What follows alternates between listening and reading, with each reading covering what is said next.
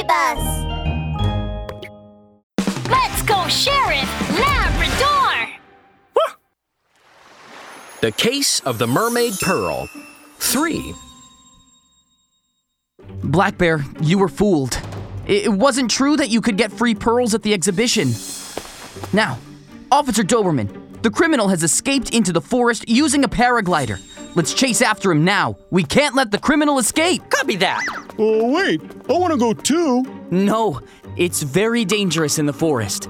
Stay here and wait for our news. Sheriff Labrador and Officer Doberman quickly changed into mosquito repellent clothes and water resistant shoes. They set off toward the forest. But not long after they left, Black Bear also slipped into the forest. Hmm. That despicable pearl thief, he tricked me. I don't care what Sheriff Labrador said. I must catch the pearl thief with my own hands. But, uh, where can I find him? Black Bear looked around. When the wind blew, the branches in the dark forest shook violently. Black Bear was so scared, goosebumps appeared all over him. Oh no, why is the forest so scary at night? It's so dark here. I can't see a thing. Oh dear. What's that sound? Suddenly, a burst of bird cries sounded. Black Bear was so startled his hair stood on end. No, no, no, no, no, I want to go back. Uh, I'm not a coward. It's, it's for safety. Uh, oh, wait, how do I get back? Black Bear looked to the left and then to the right. There were trees everywhere. He couldn't see the way out. He gasped and started running blindly through the forest. Go back.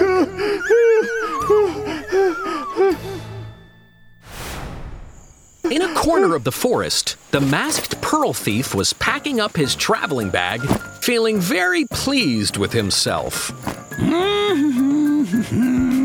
Um,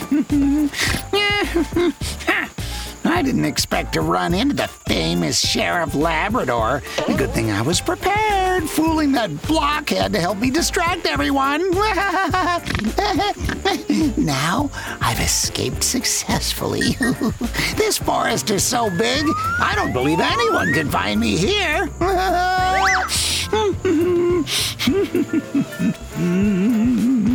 The pearl thief was feeling excited. Suddenly, heavy footsteps sounded behind him. Puzzled, he turned around and saw Black Bear running toward him. I want, I want to go. Huh? This familiar figure is the pearl thief who tricked me. Uh-huh. I finally found you. oh, oh dear! How did this blockhead find me? The pearl thief was shocked. He threw his travel bag over his shoulder and started running. Black Bear quickly chased after him. Stop! Don't run! Stop! The travel bag was big and heavy. The pearl thief panted as he ran. Black Bear's footsteps drew nearer, nearer, nearer. He was about to catch up to the pearl thief. Oh, ah. Oh dear! Why isn't this blockhead giving up? I can't be caught. Yes, I've got it. The pearl thief bent over and nimbly hopped through the thick tree branches. Black Bear followed. Crunch! His chubby body got stuck in the branches. Blockhead, stop dreaming. You can't catch me. Goodbye. The pearl thief whistled at Black Bear, who was stuck in the branches. He shook his bottom happily and disappeared. Rat, that big cheat! Come back! Don't run! Black Bear shouted as he struggled. When he finally broke free of the tree branches, the pearl thief had disappeared without a trace. Black Bear was tired and hungry. He sat on the ground. My goodness!